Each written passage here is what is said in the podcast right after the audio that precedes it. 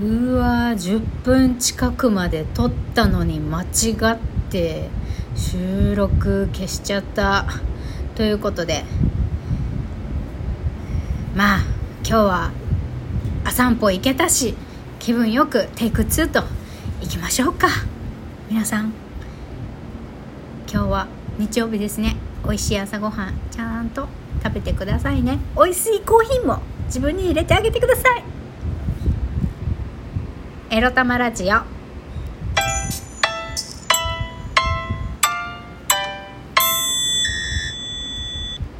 皆様おはようございます。みくりです。この番組では借金持ち独女うつのケアをしながらのんびり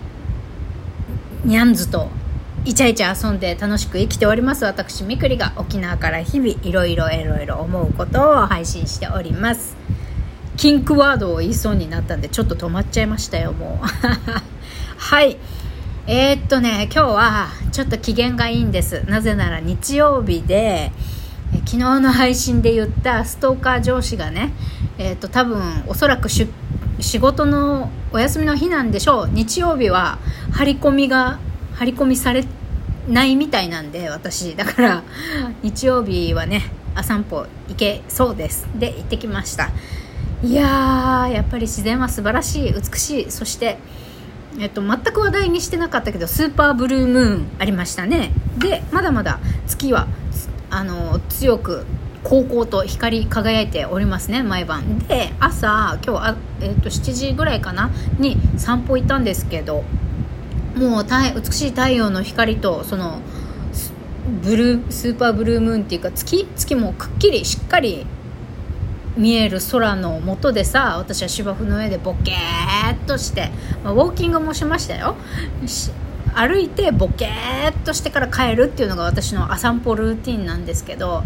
いや月と太陽が同時に見られるこの世界ってそしてこの綺麗な沖縄の海ふわふわの芝生最高やんと思ってね自然に癒されて帰ってまいりました。はい。では早速今日のテーマに参りましょう。今日のテーマはこちら。密かな野望人と動物をハッピーにする不動産会社を作りたいについてお話しします。珍しく希望に満ち溢れた私の夢の話でございます。希望に満ち溢れたっつっても私が見てる夢って私が叶えたいことって今の私のね現在地と比べるともうもう全然スケールがでかすぎてね何言ってんのって 聞いてる方も思うかもしれませんけどあの私不動産会社作りたいんですゆくゆくはね。なぜならば昨日内覧行きましたでしょ？私引っ越し先の内覧。もうねふざけてんだよ不動産会社。本当殿様営業でね。でそれでね私、まあ、沖縄にしか住んだことないけどもうねなくて。で私結構一つの家に実家を除いてね1つの家に3年以上住んだことないんですよ。大体2年半とか3年スパンぐらいで引っ越ししてるんです。でだから割といろんなまあ実際に契約した不動産会社さん以外にもやっぱり実際に契約に至るまでにいろんなね他の不動産会社さんと何社か内覧していろいろ比べた上で契約に至るじゃないですか。だから結まあまあ沖縄県内にある不動産会社とやり取りをまあまあしたことが多いかなプライベートではって思ってるんですがもうね7割方8割方ダメだね沖縄の不動産会社は。本当にね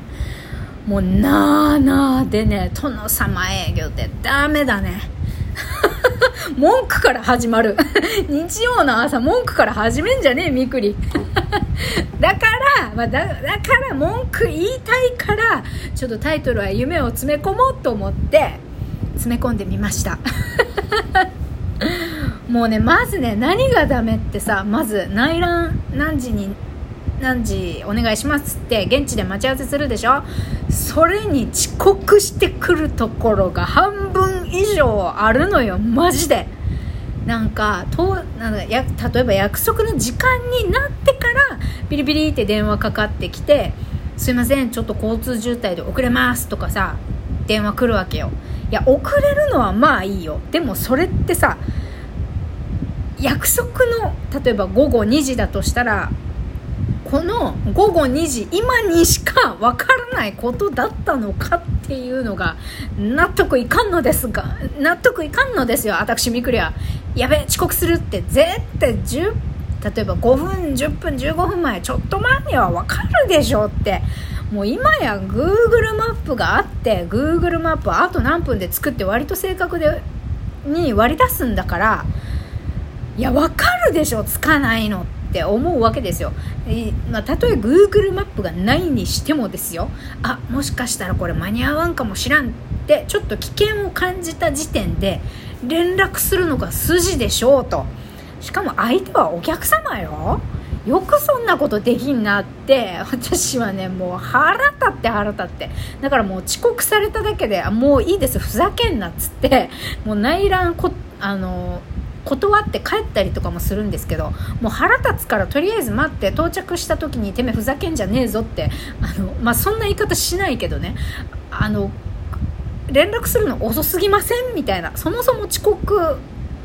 もうダメだけどお客様を待たすのもダメだけどその連絡も遅くありませんか？みたいな。で来たら来たで「あすいません物件の鍵忘れました」とか言ってくるあの不動産会社もいるんですよ。あの間取り違うんですけど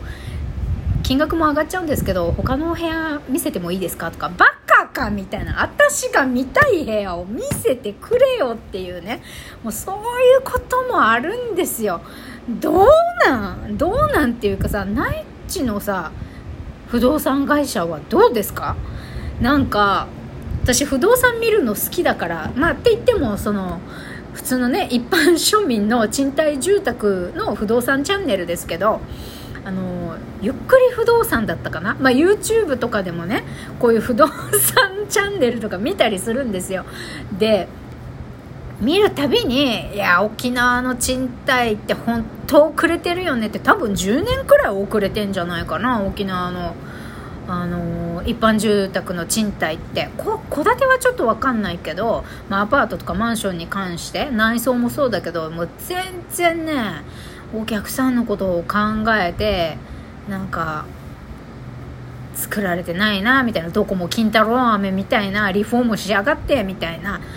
もう全然ねお金かけてないの。多分ね設計会社じゃなくて内装屋さんにただリフォームさせてるだけだよねみたいな。もうつまんない家が多いんですよめちゃくちゃ沖縄。そう。まあ沖縄の不動産事情と不動産会社にずっと文句言っててもしょうがないんだけど。で昨日の不動産会社もね